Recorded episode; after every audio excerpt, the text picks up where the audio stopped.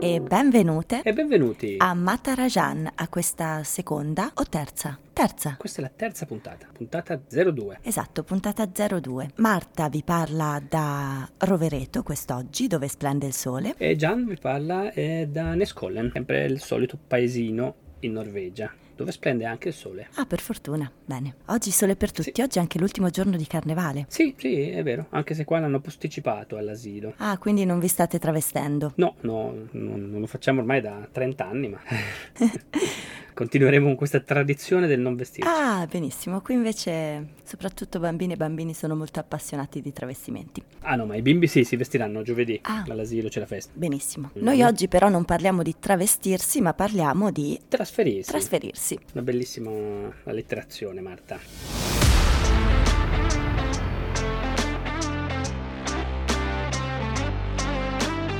E quindi Matarajan sarà il pretesto per andare a pescare aneddoti, in questo caso legati appunto al passato, sul cambiare luogo per studio, per lavoro, per necessità, per caso. Per brevi periodi, per lunghi periodi.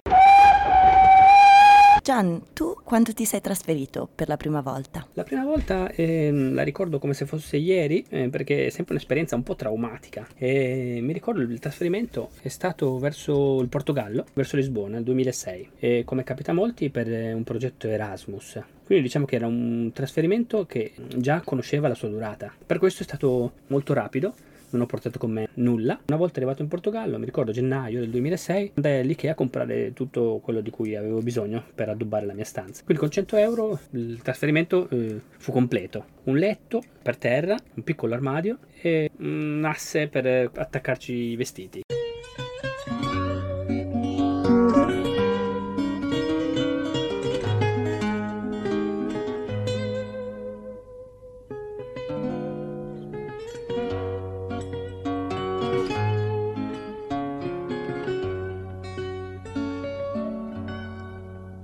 Trasferirsi è impossibile che sia un'operazione essenziale. Cioè se ci penso tendo sempre a avere vagoni di cose. Non ti vuoi separare da nulla. Eh no, esattamente. In genere però non... difficilmente riesco come le lumache a caricare tutto sulle spalle, quindi spesso ingaggio amici familiari per questa operazione migratoria. In questo caso ricordo di essere andata a Vienna appunto per la quarta superiore, dovevo starci un anno, quindi anche per me era un periodo limitato in teoria, ma eh, ricordo di aver portato in quella stanza tutto, tutto, compresa anche una pianola che... eh, Che non sai suonare. che non so suonare, ma c'è sempre l'ambizione e il desiderio poi prima o poi di, di- di studiarla. Oltretutto, bugia, a Vienna quell'anno ero in una scuola musicale, quindi in una sezione musicale, quindi facevo eh, lezioni di pianoforte settimanalmente e la scuola, che era questa scuola pazzesca, gigante, enorme, mh, gestita da preti della Saalschule a Strebersdorf, aveva le sale di pianoforte, aveva una fattoria interna, aveva eh, dei campi da tennis, aveva una piscina, aveva la sauna, aveva un parco enorme, dalla finestra vedevo, vedevo correre gli scoiattoli. È stato un bel trasferimento, ricordo che quella stanza era diventato veramente il mio piccolo regno, avevo pure il bagno in camera, cosa che non tutte le stanze avevano, però noi che eh, stavamo diciamo per una permanenza più prolungata rispetto magari alle ragazze slovacche che il fine settimana tornavano a casa, noi avevamo diritto alle stanze con il bagno e quindi accanto a me avevo delle ragazze cinesi, delle ragazze, c'era una ragazza svizzera, c'erano le italiane, c'era qualche tedesca, c'erano appunto i turchi, raga- la- una ragazza e un ragazzo turco, insomma era estremamente variegato come contesto e io avevo portato praticamente tutto, oltre quello che avevo trovato e comprato lì, che magari non era tantissimo, però ho- ricordo di aver addobbato per bene quella camera. Quale miglior posto per studiare musica di Vienna?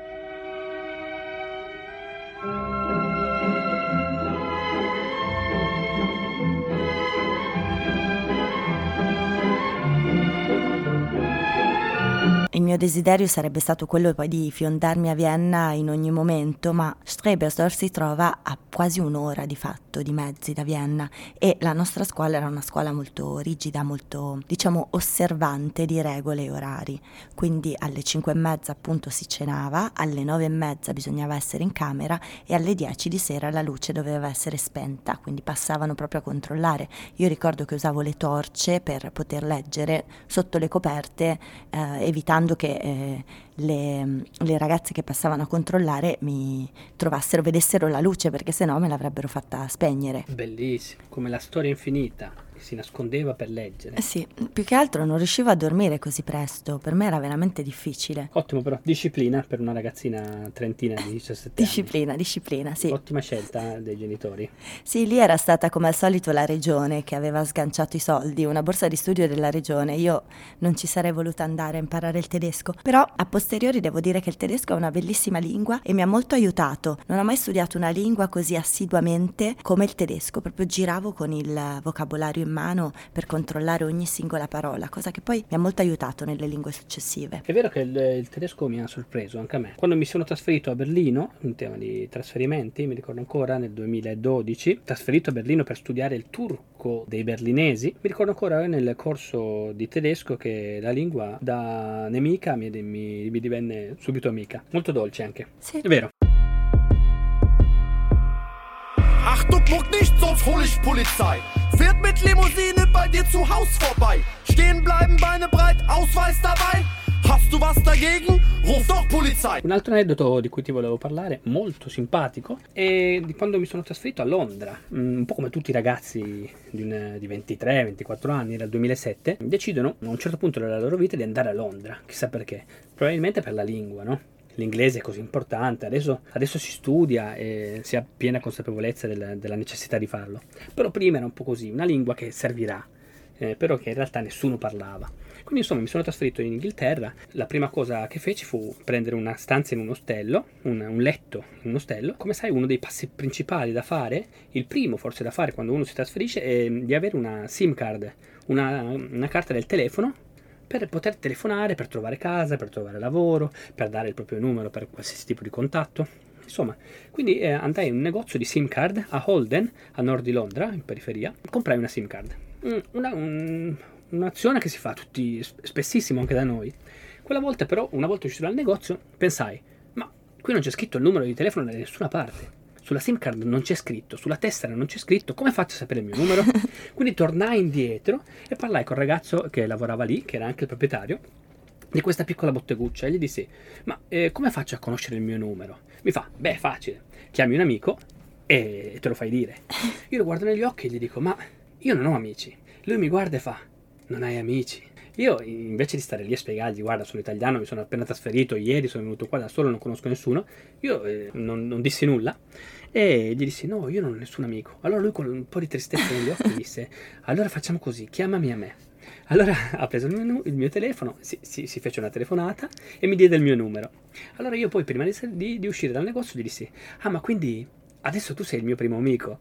E lui si illuminò tutto, mi diede il suo nome e scrissi il suo nome, qual è il suo numero, in rubrica, il primo. No, il primo. che meraviglia. Sì. Poi non ti dico la sua felicità quando dopo qualche giorno tornai in quel negozio con eh, due amici un ragazzo e una ragazza. Per comprare delle nuove sim sempre. No, in realtà solo per eh, mo- mostrarmi a lui che mi ero integrato nella società. Oh, un lieto fine per questo trasferimento londinese. Davvero bellissimo. Mi ricordo ancora come se fosse ieri la sua faccia. Di stupore a vedere un ragazzo di 24 anni senza amici. e di poter essere d'aiuto, essere di il primo amico. Aiuto. Che bello. Vero. Hai un amico in me. Un grande amico in me se la strada non è dritta ci sono duemila pericoli. Ti basti solo ricordare che, che c'è un grande amico. E tu? Eh sì, io sto pensando che mh, mm, ci sono due aneddoti che mi viene da raccontare che sono molto collegati. Il primo viaggio che ho fatto in Turchia a Izmit era appunto con il volontariato europeo, quindi anche quello era un viaggio di nove mesi dopo il liceo e prevedeva una data di inizio e una data di fine. In genere i biglietti venivano presi direttamente dall'ufficio preposto, quindi già tu avevi il biglietto di andata e quello di ritorno di lì a nove mesi. Comunque io mi sono trasferita in Turchia, sono arrivata oltretutto queste cose molto strane per cui ero convinta di arrivare in, un, in uno studentato, comunque in un appartamento, in un luogo insomma con altre persone, altri volontari e invece mi sono ritrovata ospitata da una ragazza turca che non parlava una parola di inglese, quindi ricordo che la prima notte ebbi uno sconforto pazzesco perché non ero preparata a condividere la casa, cioè a vivere nella casa di un'altra persona e questa cosa un po' per l'organizzazione, un po' perché era un progetto nuovissimo, non, non la sapevo.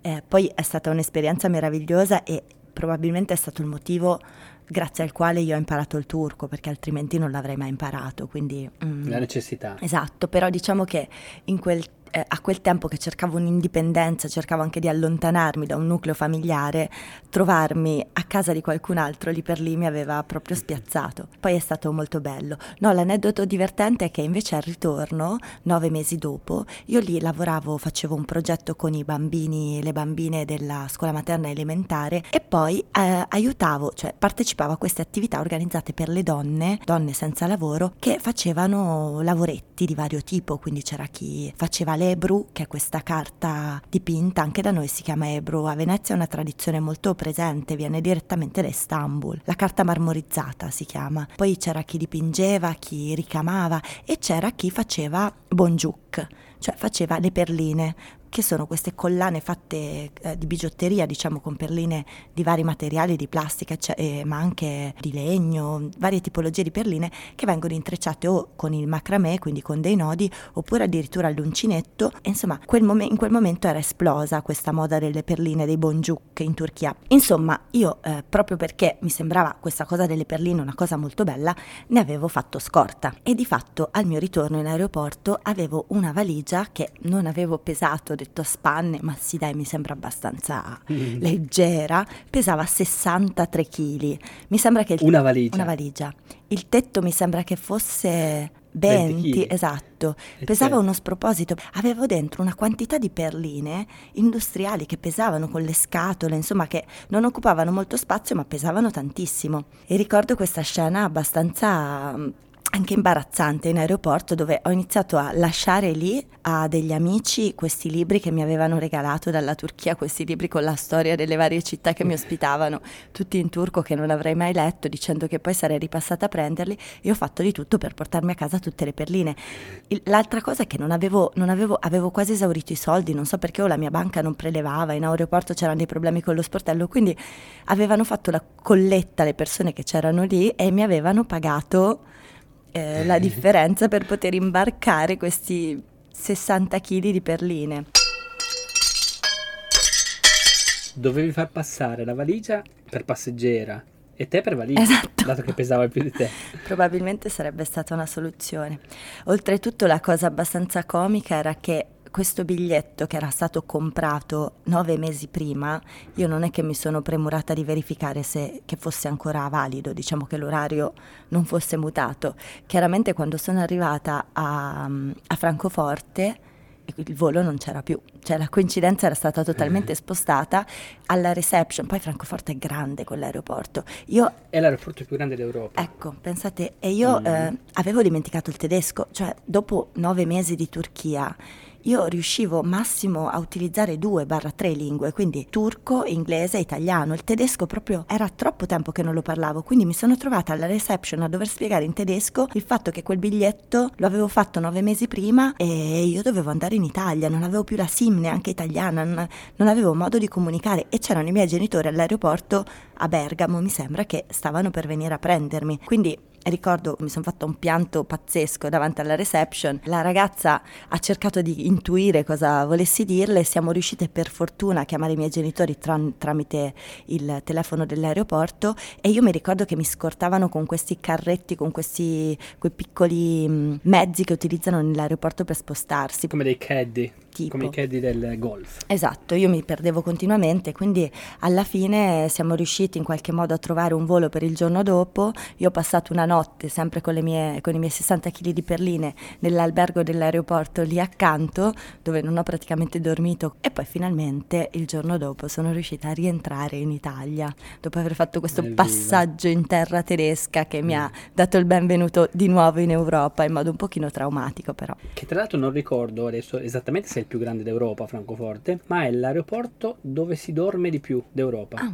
Mm? Lo ricordo perché anche io ero stato lì a dormire nell'aeroporto. Ma nell'aeroporto o nell'albergo dell'aeroporto? Nell'aeroporto. Tu infatti pensavo dicessi che avevi dormito lì, nell'aeroporto invece no. No, mi hanno, Mm. dato la- mi hanno vista hanno talmente dato- spaesata e sperduta che hanno Sì. detto questa va, la mettiamola da qualche parte perché non ce la può fare. questo è un ritorno da un trasferimento. Infatti molti trasferimenti, soprattutto quelli temporanei di cui abbiamo parlato fino adesso, eh, implicano un ritorno. Eh sì. Quindi eh, a volte eh, addirittura si, si parte con poco e si torna con tanto. Eh, Ti ricordi sì. sotto forma di, di oggetti, Eh sì. mm? come ad esempio le tue perline.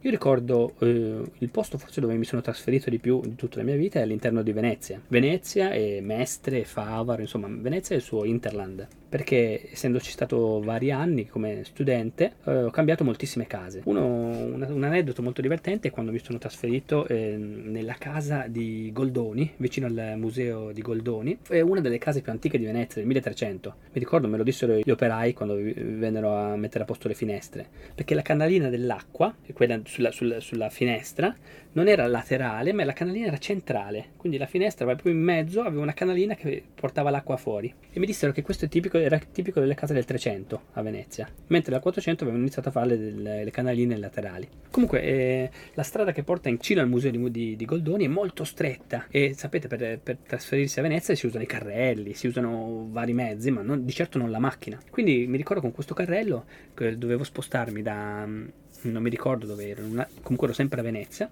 fino alla casa di Goldoni e c'era mio padre e mia mamma erano venuti a aiutarmi con dei loro amici. Mi ricordo che da questa calle, da questa stradina talmente stretta, l'amico di mio padre non passava. Eh, qui- quindi lui è un, un uomo molto corpulento, però la calle era così stretta che mi ricordo mi, mi aiutò fino a lì, fino all'imbocco della, della calle, della strada, e poi aspettava perché la calle era troppo stretta. Neanche di Bellissimo. fianco. Neanche di fianco perché non so se hai presente, però c'è un ponticello, poi c'è la, casetta di, c'è la casa di Goldoni e sulla, des- sulla destra si mette questa calle, sarà di, non so, 60 cm, 80 cm, quindi un uomo di 150 kg così non, rischia di non passare. Solo per i magri. Solo per i magri. Una sì. selezione architettonica. Venezia eh, ti porta comunque a, a allenarti spesso. Ah, no? sì, assolutamente. camminare, non ci sono tante persone in sovrappeso in laguna. Però ci si muove, ci si muove anche in barca, Gian, a Venezia. Certo, forse tu hai un aneddoto sulla barca e i trasferimenti a Venezia. In realtà, secondo me lo ricordi meglio te. Io semplicemente quello che ricordo è di aver lanciato una quantità di fagotti, eh, borse, borsette, scatolette, scatoloni, perché in quel trasferimento in barca avevo lanciato tutto giù dalla finestra, non avevo fatto valigie perché eh, di fatto era quasi più comodo trasferire piccoli pezzi. E quindi c'era questa barca che si era riempita di una quantità di piccoli sacchetti eh, confezioni, quindi avevo tutti questi pacchetti molto morbidi che ricordo di aver lanciato dalla finestra o dalla porta per trasferirli su questa barca che ci avevano prestato per poi arrivare a Piazzale Roma e caricare tutti questi fagotti. Nella macchina dove ero io, io in Piazzale Roma, mi ricordo di aspettarti. Che macchina era? Con, Che non ricordo. forse una, Una- Renault Clio, una, una macchina piccolina Piccola. della tua coinquilina. Ah, esatto, sì, è vero, è Che vero. Tu eri stata moltissimi anni, credo, in quella casa, quindi Sì. avevi tantissime, Avevo tantissime ricordi, cose. tantissimi oggetti. E ricordo che quando sei arrivata con questa barca eh, piena di cose, e c'erano tre signore arabe in vacanza a Venezia, sedute su un muricciolo lì in piazzale Roma, che mi guardavano e dicevano fra loro: Questo non ce la farà mai a mettere tutte quelle cose in quella macchinina minuscola. Perché loro sicuramente avevano un macchinone, erano signore piene di, piene di oro. Insomma, eh, e dopo, dopo moltissimi sforzi, mi ricordo, piega i sedili, apri le porte, stringi di qua, e metti di là, usa questa corda. Insomma, tutto, tutto, cioè, mm, tutto riuscire ad entrare in quella macchinina minuscola, come quattro elefanti. Cosa ci fanno cinque elefanti in una, in una Renault Clio, no? Un trasferimento da Venezia.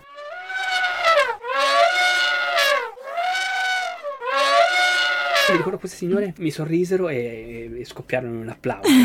Eh, come bravo, bravo, ce l'hai fatta. Non, eh, non avremmo puntato neanche un dollaro su di te. Insomma, eh, la macchina poi partì. La macchina partì tutta piena verso direzione Favaro Veneto. Sì, un Tetris pazzesco quello, veramente incredibile. Il trasferimento è, è come un po' una rinascita, no? C'è lo sforzo, attraverso lo sforzo anche del, del il togliere tutto quello che si è accumulato da un posto per portarlo ad un altro, no?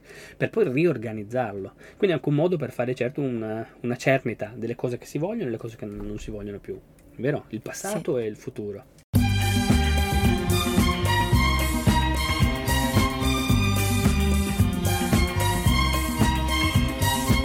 Invece lì in Norvegia quante tappe, case, luoghi av- avete esplorato con i trasferimenti? Allora, anche qua in Norvegia nel 2014 doveva essere una destinazione temporanea per me, infatti eh, accettai un lavoro come guida turistica in quanto avevo messo tutti i miei soldi nel- nell'ostello, di cui ormai sapete, in, in Azerbaigian. Quindi accettai eh, questa- il richiamo della Norvegia che mi offriva molti soldi per poche ore di lavoro come guida turistica, Christian Sand. Quindi il primo trasferimento fu a Christian Sand. Mi ricordo con, eh, per racimolare i soldi per raggiungere dall'Italia, da Asti, il- la Norvegia, mi ritrovai in eh, alcuni bazar, in alcuni mercatini a Torino a vendere i miei giocattoli di quando ero piccolo. Quindi con eh, 600 euro fatti dai giocattoli di quando ero piccolo, riuscii a permettermi due settimane a Berlino di vacanza come prima tappa per poi spostarmi in Norvegia. Arrivato in Norvegia, la, la ditta di guida turistica che mi aveva assunto mi diede una, una casa nel bosco. Quindi io, un altro ragazzo italiano, un ragazzo tedesco, vivevamo in questa baracca in un museo dei cannoni. Perché in Norvegia ci sono i cannoni più grandi del mondo Ah. che Hitler aveva costruito per difendere le coste norvegesi che erano strategiche. E, insomma, in questo museo del cannone, il secondo cannone più grande del mondo, si trova lì a Kristiansand, eh, c'era questa baracca, questa casetta, che era la nostra, la mia e di questi altri due ragazzi. Ehi poltroni, smettetela di cantare! Non avete sentito l'allarme? Sta bruciando la barchetta! Cosa hai detto, nonno? Volevo dire che sta bruciando la barbetta! Che dici, nonno? No, volevo dire la, la, la, la, la, la trombetta! No, la polpetta! Cioè no, la pancetta! Vuoi dire forse la casetta? Quindi lì non avevo praticamente nulla. Una brandina, ero arrivato per terzo, per, per ultimo mi ero preso la stanza più piccola con la veranda più scomoda. Ci stetti qualche, qualche mese, non tanto, anche perché poi l'acqua ogni tanto c'era, ogni tanto non c'era, e conobbi anche presto eh, la mia fidanzata, poi, poi moglie, in biblioteca lì a Christian Sand, e quindi mi trasferì subito da lei. che, che viveva in una casetta molto molto piccola, molto piccola, eh, 27 metri quadrati con una gatta. Quindi eh, siamo stati a Christian Sand per un po', qualche mese, lei era lì da qualche anno, e poi ci siamo spostati a Oslo, mm, vicino a Oslo, a nord di Oslo, Jessheim, per tre anni, per poi spostarci ancora verso Neskollen, dove siamo ormai da tre anni, dove ci sposteremo in un'altra casa eh, tra qualche mese. Quindi diciamo che riesco a stare 3-4 anni nella stessa casa prima di magari dover cambiare e dare un- una rinfrescata, anche perché poi nel frattempo sono giunti due bambini, quindi lo spazio si fa sempre più piccolo e non siamo più solo in due, siamo in quattro, e anche se la gatta mm, se n'è andata, se n'è andata in Grecia dai genitori. Ah, Insomma, quindi sono qua da, da ormai da qualche anno, eh, da- dal 2014, anche se facevo un po' il pendolare con l'Azerbaigian al principio, e ormai sono fisso, possiamo dire 6-7 anni. quindi diciamo che abbiamo il prossimo trasferimento in vista nella casa di fronte. Eh, Nella casa di fronte, sì, cinquantina di metri, tanto per cambiare, cambiare poco. Cambiare sì, ma poco.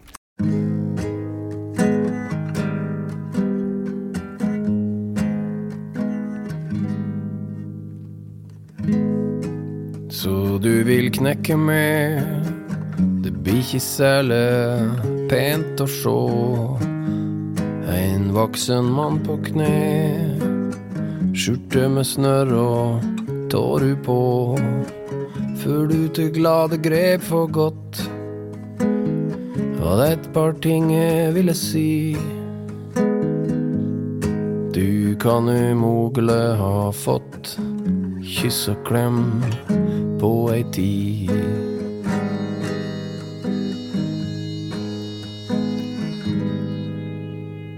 Io non ho grandi trasferimenti in programma, cerco di trasferirmi il meno possibile, a dir la verità. O meglio, mi sposto molto, poi per lavoro capita ultimamente di spostarmi abbastanza, però cerco sempre di, sì, non dover spostare tutte le mie cose. Eh, però prima o poi dovrò farci conti con una quantità di cose che si stanno accumulando. Sto pensando a casa dei miei genitori dove ci sono tutti i libri di scuola, tutti i quaderni. La casa dei genitori spesso viene usata no, come magazzino permanente, perché è un po' la certezza di noi giovani, diciamo anche se non più troppo giovani, che continuano a spostarsi, ma devono pure avere un punto dove lasciare le cose più importanti. Le cose chiuse in scatola dopo un po' si sciupano, cioè non prendono, non vedono luce, si intristiscono pure le cose. E quell'egoismo un po' che abbiamo di comprare o di ricevere, di mettere in scatola e di lasciare lì, quando potremmo dargli ancora vita. Quello Sì. che succede nel negozio dove lavoro, un negozio di seconda mano all'interno di un'isola ecologica, dove la gente invece di buttare mh, lascia questi oggetti a noi che valutiamo e li rivendiamo a pochissimo prezzo nel negozio. Insomma, quindi si ridà vita agli oggetti o ai vestiti, a qualsiasi cosa. Eh, ma ce ne fossero luoghi di questo tipo. Davvero, se ci pensi, ogni ecocentro, non so come si chiama lì da voi in Trentino, isola ecologica o cent- punto di riciclaggio, potrebbe avere un piccolo negozietto. Sì. E perché un negozietto e non uno spazio dove la gente lascia semplicemente le cose eh, ancora in buono stato? Cosa che c'era qua in Norvegia, c'è ancora in molte città. Perché con un negozio ci sono dei dipendenti che si impegnano a prendere il meglio da questi prodotti e a rivenderlo. Certo. mm, non come un prodotto usato, un prodotto che vabbè, c'è qualcuno che magari non si può permettere un qualcosa di meglio. No, no, no,